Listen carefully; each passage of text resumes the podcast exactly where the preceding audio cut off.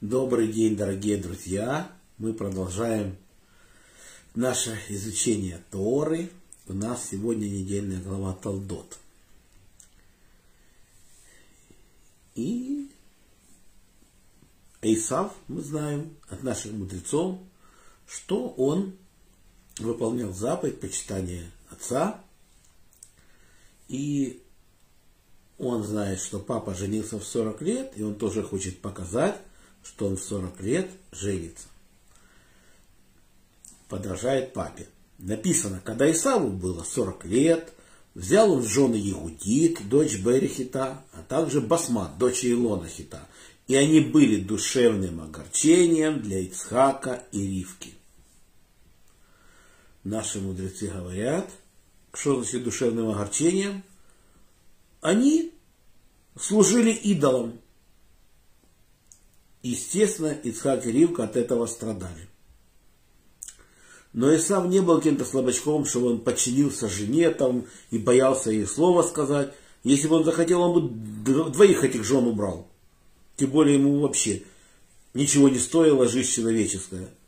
Но его что-то все устраивает.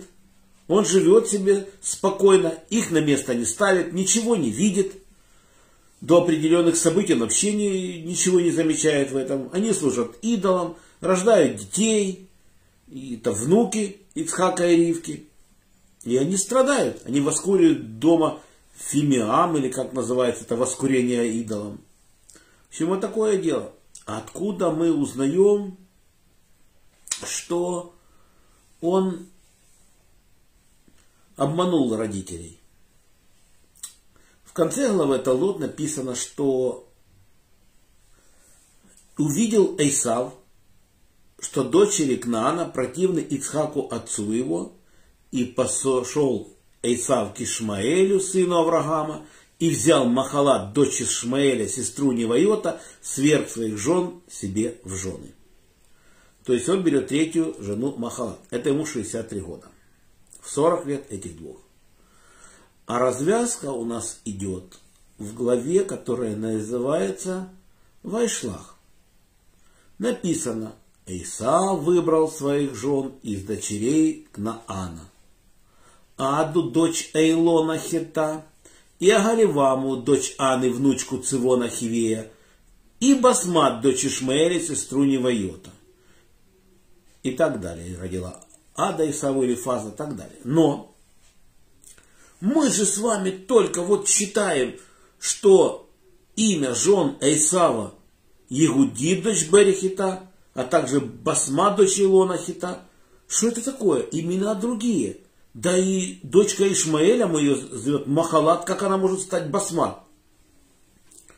Наши мудрецы говорят, что если взять, как представил Эсау своих жен, Игудит, это похоже на слово еврейка. Вот это еврейка или восхвалю Бога. В общем, вот так он предоставил своим родителям, а на самом деле она Галивама. Раши пишет о Галивама.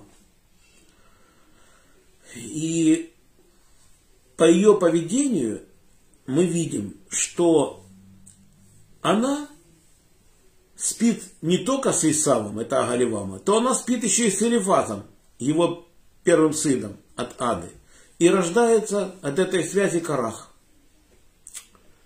И потом то его называют сыном Элифаза, то называют его сыном Эйсава. Там не поймешь, настолько это все закручено. Тут он говорит, что имя жены Басмат, а наказывается она Ада. Вешлах, она ада.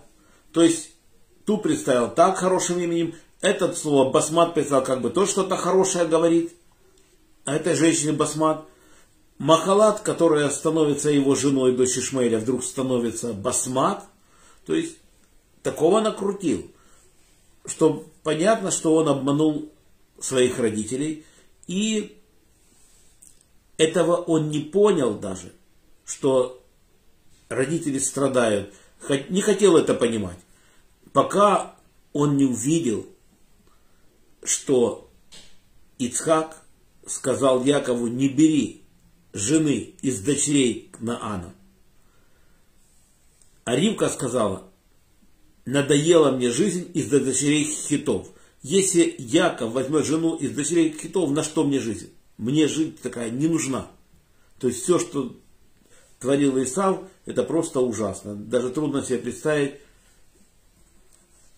как он мог не замечать, что родители страдают. Тем более, что мудрецы говорят, что он понимал, что к родителям надо хорошо относиться.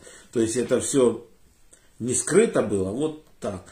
И, конечно, наш протец Исхак тоже э, настолько любил Исава, потому что был сильным человеком, что он не мог себе, наверное, представить, что он может как-то не так поступать, как бы он хотел, потому что он всегда умел грамотно подойти и спросить вопрос какой-нибудь умный, нужно ли отделять десятину от соли, от соломы, тот вопрос, который обычно не задают, знают, что это не делается. И вот он подходил с таким умным вопросом, и папа видел, какой его хороший сын. В том, что Исхак вырос в доме праведника, и, естественно, ему было трудно представить, что его сын такой, такой преступник.